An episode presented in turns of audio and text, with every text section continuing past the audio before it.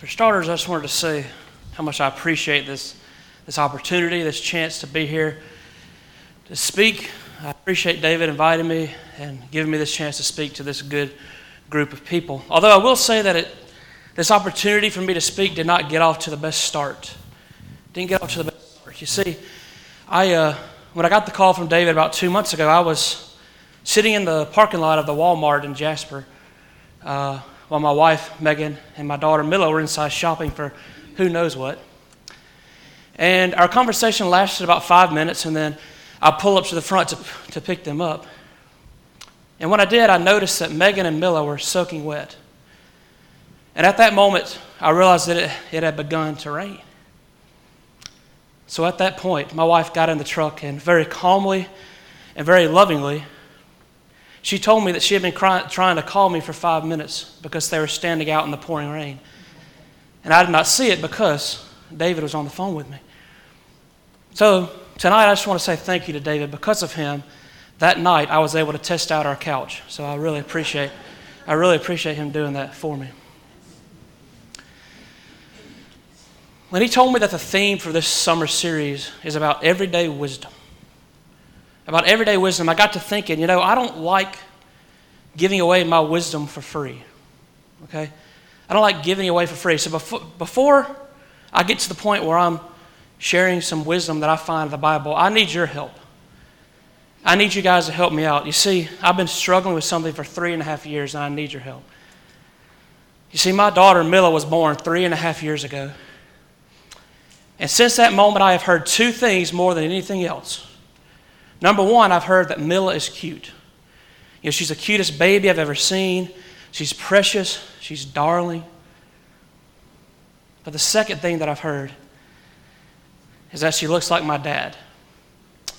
She looks like my father. She looks like Clark Sims. So, as you can imagine, that has put me in a very uncomfortable, weird position because I am faced with one of two choices, and it has to be one of these two choices. Either A, my daughter, my Milla, my sweet angel, is ugly, or my dad is cute. So I don't, I don't know exactly which way to go with that. So maybe if you could help me out here after services, I'd really appreciate it. But when I heard this topic, and when I talked to David on the phone and, and he discussed the topic of everyday wisdom, it did not take long for me to realize what I wanted to talk about. Because this idea that we're talking about tonight has been rattling around in my brain for about two months now, and, I, and I'm, I've been looking forward to this opportunity to speak about it. So, tonight, if you have your Bibles, go ahead and flip with me to Matthew chapter 26. And we're going to start in verse 30 here in just a minute. You know, I have always identified myself with Peter. You know, I feel like Peter, I could see myself in Peter. You know, he is a very passionate guy, he's very bold, but sometimes that passion and that boldness got in his way. Sometimes he acted before he thought, sometimes he spoke before he thought. But you see, Peter was being groomed from the very beginning. As soon as he started following Jesus, he was being groomed for a role. He was being groomed to lead the church once Jesus ascended into heaven. He was being groomed to be one of the leaders of spreading the message of Jesus Christ once Jesus was no longer here. And he wanted to do, he wanted to fulfill that role, but Peter was stuck in what I like to call the cycle. He was stuck in the cycle. You see, Peter, he would do good for a while, and then he'd fall right back into the same old sins and the same old problems. He would do good for a while, and then that boldness and that passion would get out of control, and he'd fall right back to where he was. He was stuck in an endless cycle. For most of the time that we read about him in the Gospels, he was stuck. And it got me thinking, and I think a lot of members of the Lord's church, a lot of people in the church today, are stuck in this very same cycle. I think we're stuck in this cycle.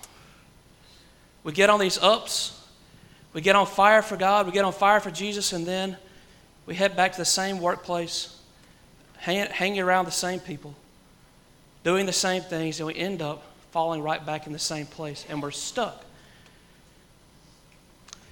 I remember when I was younger, my favorite youth event to go to is called Exposure Youth Camp, and it's in Huntsville, December 27th through 30 every year. And I take my youth group at Midway and Jasper every year as well. It's my favorite youth event. But I remember being there year after year when I was in high school and hearing these great speakers. And I would get on fire for God and on fire for Jesus. And a few times I even came forward and I had a note in my hand. And I would hand it to my youth minister and it would say, I'm going to be different this time. I got to change.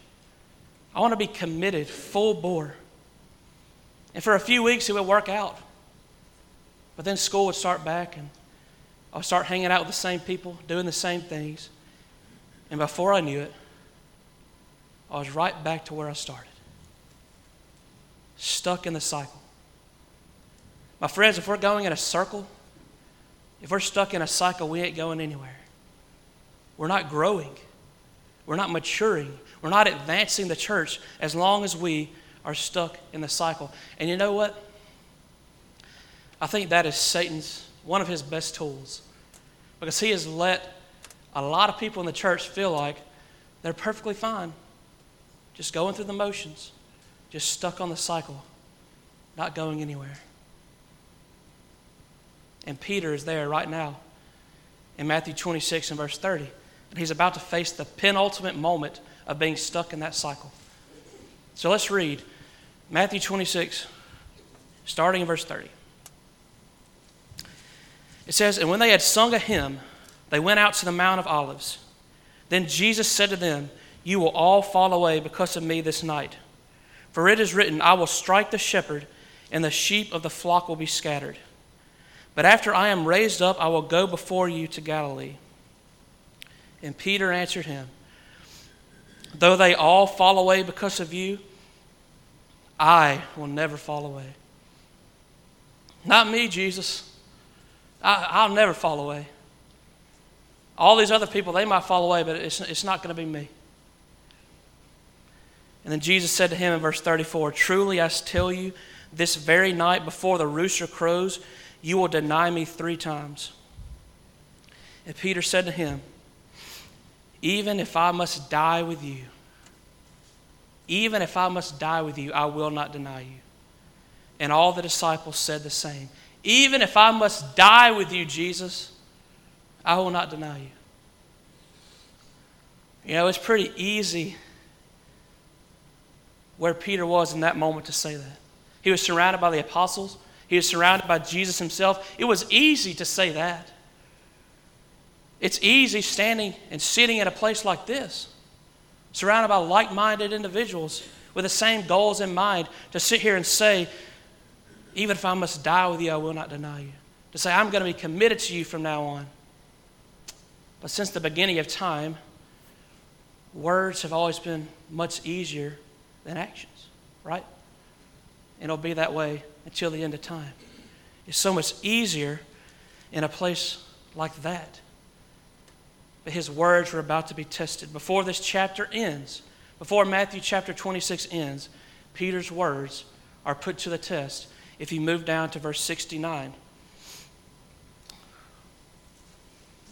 Verse 69 says Now Peter was sitting outside in the courtyard, and a servant girl came up to him and said, You also were with Jesus the Galilean. But he denied it before them all, saying, I do not know what you mean. And when he went out to the entrance, another servant girl saw him, and she said to the bystanders, This man was with Jesus of Nazareth. And again he denied it with an oath, I do not know the man. After a little while, the bystanders came up and said to Peter, Certainly you too are one of them, for your accent betrays you. Then he began to invoke a curse on himself and to swear, I do not know the man. And immediately the rooster crowed. And Peter remembered the saying of Jesus before the rooster crows, You will deny me three times. And he went out and he wept bitterly in the class that I'm teaching the young people at Midway and Jasper on Sunday mornings, for about a year now, we've been going through the life of Jesus. And we're right to the end of the life of Jesus.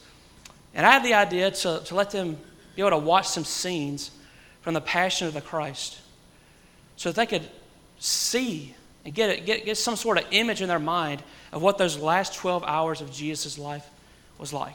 And while everything in that movie is not completely accurate, I think they do a, good job of portraying what we think happened in those 12 hours.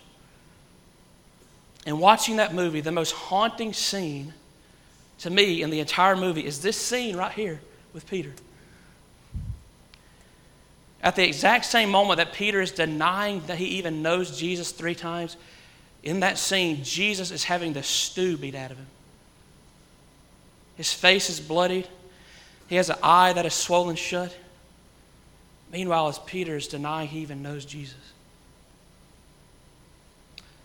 And then, after Peter denies him the third time and he hears the rooster crow, he falls to the ground and he looks over across the floor, and Jesus himself had been knocked to the ground, and their eyes meet. You'll find that in Luke 22 and verse 61, where it says that Jesus turned and looked and saw Peter. And you got to wonder when their eyes met, what on earth was going through Peter's mind? Was he thinking, I failed again? Same old Peter, stuck in the cycle they need me to be something better, but I'm stuck. The same old Peter. And that leads us to our first question tonight. We're going to ask five questions, and a couple of them only you can answer. And then a few of them we're going to study together. The first question you need to ask yourself is Do you find yourself in the cycle right now? Do you personally find yourself in the cycle right now? And the second question we're going to ask is how do you get out of the cycle? How do you get out of the cycle? Who better to ask than Peter himself? So let's flip over to 2 Peter chapter 1 and learn from Peter himself exactly how we break the cycle, how we grow as Christians, how we mature into what we are supposed to be. 2 Peter chapter 1, we're going to start in verse 3. 2 Peter chapter 1, starting in verse 3, the Bible says, His divine power has granted to us all things that pertain to life and godliness through the knowledge of Him who called us to His own glory and excellence by which he has granted to us his precious and very great promises, so that through them you may become partakers of the divine nature, having escaped from the corruption that is in the world because of sinful desire. For this very reason, and what follows this is Peter telling you how to stay out of the cycle. How do you continue to grow? If you want to become partakers of the divine nature, if you want to receive your reward, if you want to get out of the cycle, stay out of the cycle, Peter's about to tell you exactly how to do this, starting in verse 5. First, he says, For this very reason, make every effort to supplement your faith with virtue. I've always heard the word virtue, but I've never really completely understood exactly what it meant. So I looked up the definition, and it says behavior showing high moral standard. That tells me your faith is not enough. Faith is important, but Peter says supplement your faith with virtue? Are you backing up your faith with actions? That's what Peter tells us to do in order to stay out of the cycle. He says, and virtue with knowledge.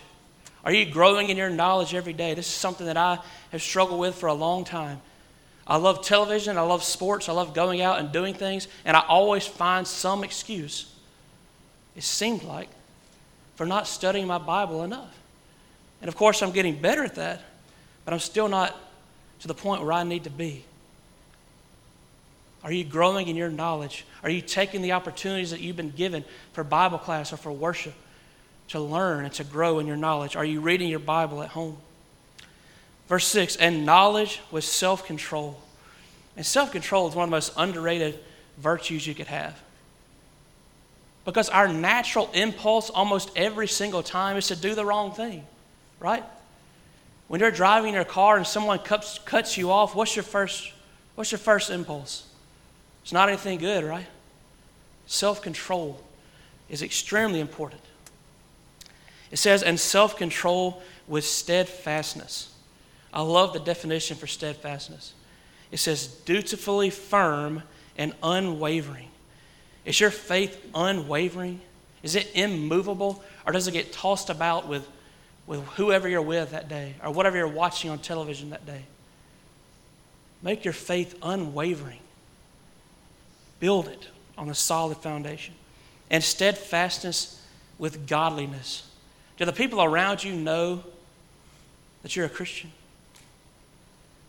I'm going to be honest, I'd be kind of embarrassed to go back and ask some of my workplaces and some of the friends that I've had in the past if they even knew that I was a Christian. If you're godly, you ooze godliness. People see it in your actions, and it's undeniable. And then verse 7 and godliness with brotherly affection, and brotherly affection with love. You know, I think for a long time, the Lord's church has had kind of a stigma, you know, from people that are not in the church to say that we don't, we don't share, show enough love. We don't have enough love in our congregations. And of course, I think that's, that's asinine. But I have known individual people that really struggle with that. I've known people that are very rigid and just don't, do not show affection, do not show love for other people. But you do know that love is command. Remember what Jesus said? The first, the greatest command to love the Lord your God with all your heart, soul, and mind. And what did he say was right up next to it? To love your neighbor as yourself. It is a command. We are commanded to love. If someone commits a sin like adultery or stealing or something along those lines, we're all over it. We know those are a sin. But a lot of times when people struggle to love and show affection, we just say, that's just how they are, you know. That's just how they are. We are commanded to love, we are commanded to care for one another. Let's continue in verse 8. For if these qualities are yours and are increasing, they keep you from being ineffective or unfruitful in the knowledge of our Lord Jesus Christ. If these qualities are increasing, if you are growing, they keep you from being ineffective. They keep you from being unfruitful. For whatever lacks, whoever lacks these qualities is so nearsighted that he is blind. Having forgotten that he was cleansed from his former sins. Peter says if you're stuck in the cycle, if you're not growing as a Christian, you are so nearsighted that you are blind. And how about this? He says that you have forgotten that you are cleansed from your former sins. You've forgotten what Jesus did for you. You've forgotten what it felt like when you came up out of that water, a new man or a new woman. You've completely forgotten when you were stuck in the cycle and not growing as a Christian. Verse 10 Therefore, brothers, be all the more diligent to make your calling and election sure, for if you practice these qualities, you will never fall. For in this way, there will be richly provided for you an entrance into the eternal kingdom of our Lord and Savior Jesus Christ. If you want to enter the eternal kingdom of our Lord and Savior Jesus Christ, this is what you got to do. You got to continue to grow. You got to get out of the cycle. You got to grow. You got to work. You know, I'm a, I'm a pretty big Atlanta Braves fan. And uh, this year there's a player for the Braves named Dansby Swanson. Okay? And the Braves traded for Dansby Swanson several years ago, and he was the number one overall pick in the MLB draft. That means the, of all the players that came out that year for the MLB draft, he was number one. But since he came to the Braves, he's been known as a very streaky hitter. So he'll have a stretch where he hits really well, and then he'll have a long stretch where he doesn't hit very well at all. He can't hit anything. And the stretches where he can't hit anything were a lot more frequent than the stretches where he was really hot. But he was stuck in the cycle. And before this year, people would say, that's just who he is. He's just a streaky hitter. He's just an okay player, not really going to give you that much compared to the average player. He's stuck in the cycle. But this year, somehow, Dansby Swanson has put it together and is having just an absolutely incredible year. He's been one of the top 10 players in all of baseball. He was an all star. How did that happen? Because he was not content being stuck in the cycle. He was not content being average, not going anywhere. He kept working, he kept growing, and now he's one of the best players in all of baseball. Maybe we can take a lesson from him. Here's our third question tonight Do you know someone in the cycle? Do you know someone in the cycle? And that leads to our fourth question How do we help someone in the cycle? How do we help someone that we know that is stuck as a Christian? And we find that answer continuing in 1 Peter, in 2 Peter chapter 1. We're going to start in verse 12 here. Peter says, Therefore, I intend always to remind you of these qualities. Though you know them and are established in the truth that you have, I think it is right, as long as I am in this body, to stir you up by the way of reminder. Since I know that the putting off of my body will be soon, as our Lord Jesus Christ made clear to me, and I will make every effort so that after my departure you may be able at any time to recall these things. I intend always to remind you. I think it is right to stir you up. What is Peter saying? We encourage these people, we teach these people. And if we have to, we rebuke these people when they're stuck. Unfortunately, one of the things I think I've done in the past, and I think the church has done itself at times, is I think sometimes we're guilty of giving up on people that are stuck in the cycle. Maybe we see a, a family that only comes on Sunday mornings, and we say, they've, they've, they've only come on Sunday mornings for, for, for years. They're never going to change, they're never going to grow. They don't want more, they're stuck. And we give up on them.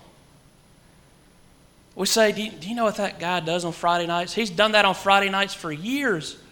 Everyone knows what he does. He doesn't, he's not going to grow. He's stuck. He's going to keep doing the same thing. And we give up on people. And we let them fend for themselves. But you know, I know people that used to be in the cycle for a long time that we thought were, were stuck there forever. And now they're some of the strongest Christian people you'll ever meet. You know, I gave up on Dansby Swanson as a Braves fan last year. I was ready to trade him. Said he's, he's, he is who he is. He's stuck in this mediocre life. I gave up on him. Thank goodness they didn't take my suggestion. So, the first thing in order to help somebody who's in the cycle is we don't give up on them. We don't give up on them. Why? Because we've all been there before, right? I think everybody in this room could say at some point in their life they've been stuck. And they haven't felt confident in their faith because they've been stuck. I think every single one of us can say that. So, what do we do for someone in the cycle? We encourage, we teach, we're there for them. That's what we do. So, let's flip over to Hebrews chapter 5 as we enter the next part of our lesson here. Hebrews chapter 5. We're going to look at verse 11 through 14. Hebrews 5 11 through 14. It says, About this we have much to say, and it is hard to explain since you have become dull of hearing. For though by this time you ought to be teachers, you need someone to teach you again the basic principles of the oracles of God. You need milk, not solid food. For everyone who lives on milk is unskilled in the word of righteousness, since he is a child. But solid food is for the mature, for those who have their powers of discernment trained by constant practice to distinguish good from evil. People that are stuck in the cycle, people that are, that are spiritually immature, they're, they're spiritual babies, they're spiritual children. That's what this verse tells us. You could be a Christian for 30 years and you could still be a spiritual child, a spiritual babe. You could still be spiritually immature. So, what do we do? We rebuke them, we encourage them, we teach them, but we don't give up on them because they're just immature. You know, right now we're in the process of potty training Milla, or let me rephrase that. Megan is in the process of potty training Milla. And, you know, what if every single time that she had an accident, I just washed my hands of it said, I, I can't do this anymore. She's never going to learn.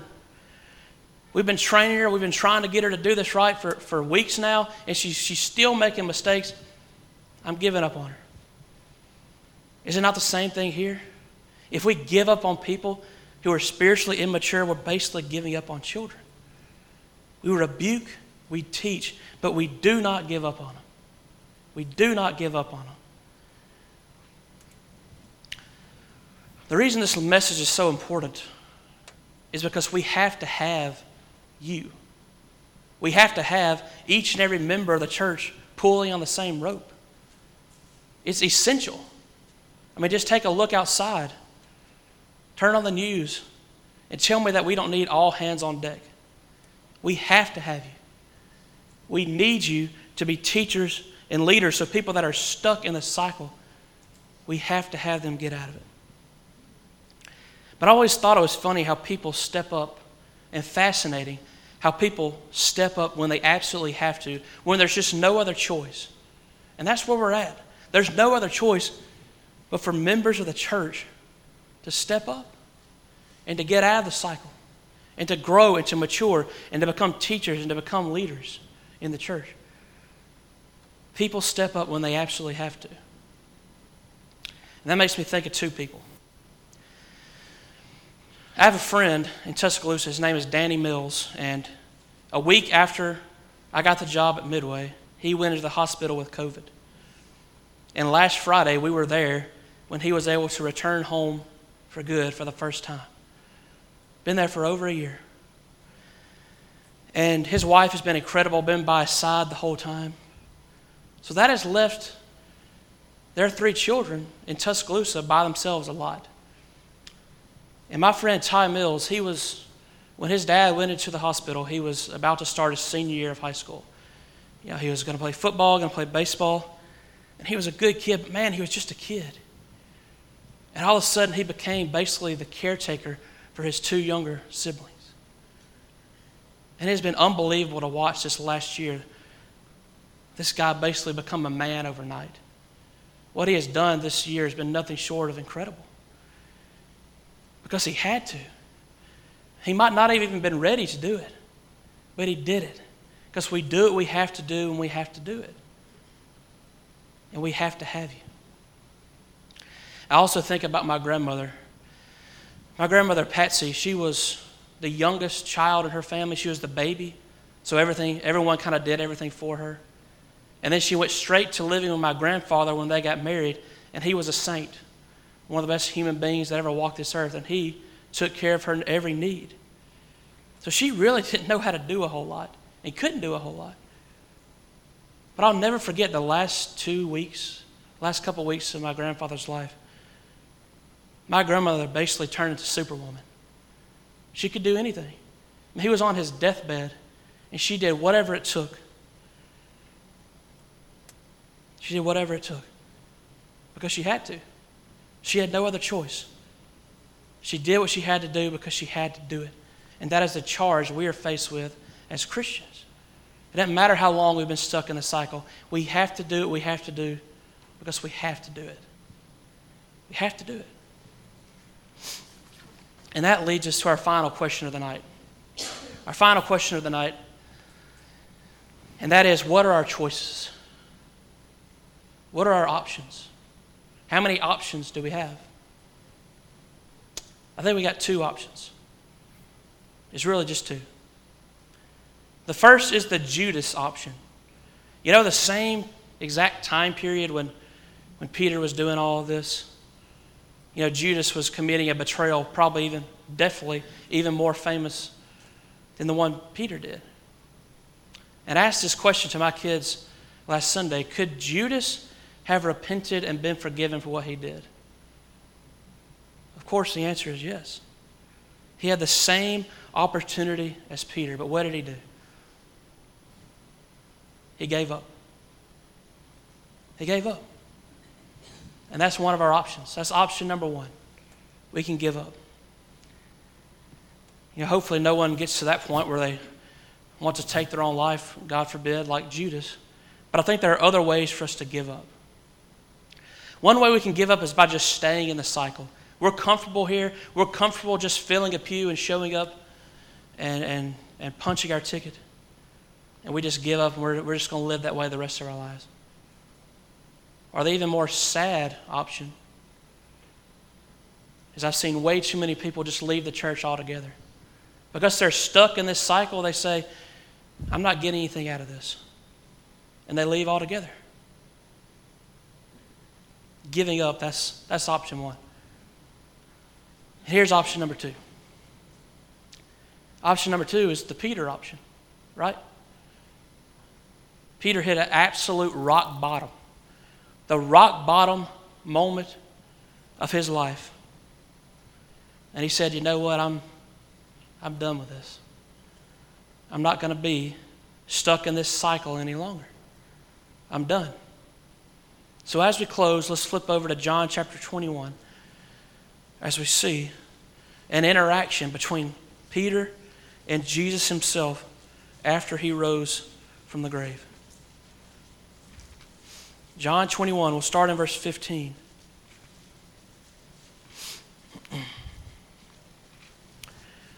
Starting in verse 15, it says, When they had finished breakfast, Jesus said to Simon Peter, Simon, son of John, do you love me more than these? He said to him, Yes, Lord, you know that I love you. He said to him, Feed my lambs. He said to him a second time, Simon, son of John, do you love me? He said to him, Yes, Lord, you know that I love you. He said to him, Tend my sheep. He said to him the third time, Simon, son of John, do you love me?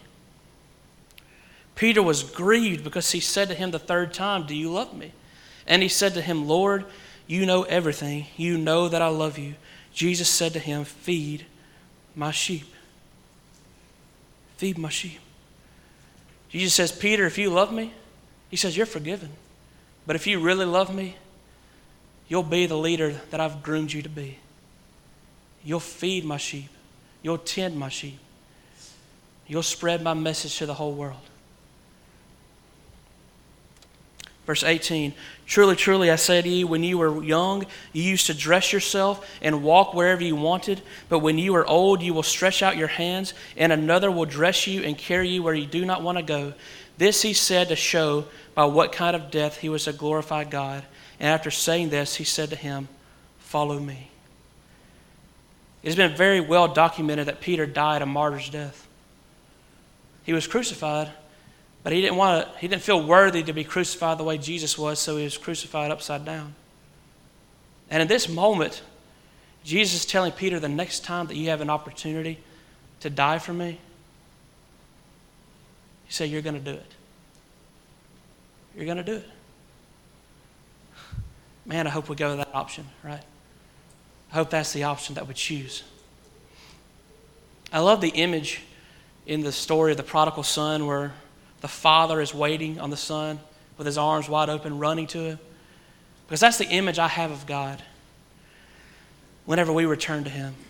You know, it doesn't matter how long we've been stuck in the cycle. Like I said, you could be stuck in the cycle for 30 years. As long as there's breath in your body, there is hope to get out of it. Me and Megan were talking the other day about this very subject because there's a man in Tuscaloosa who my dad went to see. He's very sick. I mean, he probably does not have long to live at all. And he was restored to the church. And dad said it's probably been 40 years since that man has been in the church. And I was just, I was talking to her. Is that not the beauty of our God? The mercy of our God?